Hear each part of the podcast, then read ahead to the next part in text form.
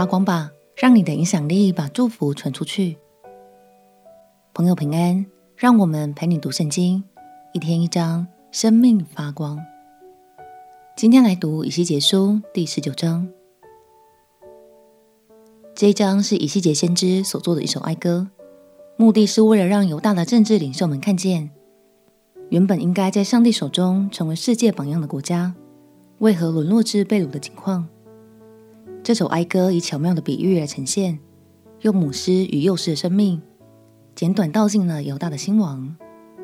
让我们一起来读以西结书第十九章。以西结书第十九章，你当为以色列的王作起哀歌，说：你的母亲是什么呢？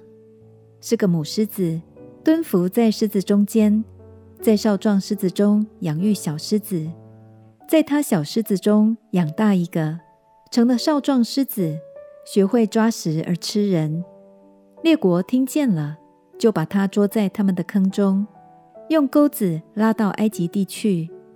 母狮见自己等候失了指望，就从他小狮子中又将一个养为少壮狮子。他在众狮子中走来走去，成了少壮狮子。学会抓食而吃人，他知道列国的宫殿，又使他们的诚意变为荒场。因他咆哮的声音，遍地和其中所有的就都荒废。于是四围邦国各省的人来攻击他，将网撒在他身上，捉在他们的坑中。他们用钩子勾住他，将他放在笼中，带到巴比伦王那里。将他放入坚固之所，使他的声音在以色列山上不再听见。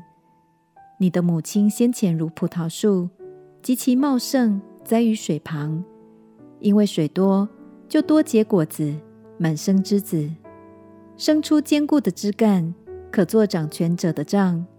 这枝干高举在茂密的枝中，而且它生长高大，枝子繁多，远远可见。但这葡萄树因愤怒被拔出，摔在地上。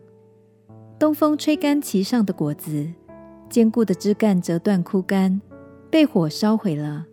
如今栽于旷野干旱无水之地，火也从它枝干中发出，烧灭果子，以致没有坚固的枝干可做掌权者的杖。这是哀歌，也必用以作哀歌。哀歌中的母狮子指的是犹大，而他所孕育出来的少壮狮子们，指的就是偏离神心意，导致国家被掳掠的君王。犹大本应该是蒙神看顾、长得高壮又多结果子的葡萄树，如今却因为领袖们没有发挥好的影响力，而沦落到枯干、被拔除的地步。亲爱的朋友，主耶稣曾经说过：“人点灯不放在斗底下。”是放在灯台上，就照亮一家的人。你们的光也当这样照在人前，叫他们看见你们的好行为。所以，让我们彼此鼓励，在职场中成为乐于付出爱的领袖与伙伴；在家庭中也尽力活出榜样，教导我们的儿女成为顺服神的孩子。相信当我们一起带着神的爱去努力的时候，就一定能成为大光，影响这个世代。我们前祷告，亲爱的主耶稣，求你与我同在，使我能在职场中与生活中发挥出正面的影响力，影响更多人能一起跟随你。祷告奉耶稣基督的圣名祈求，阿门。祝福你成为一道温暖人心的光，陪你读圣经。我们明天见。耶稣爱你，我也爱你。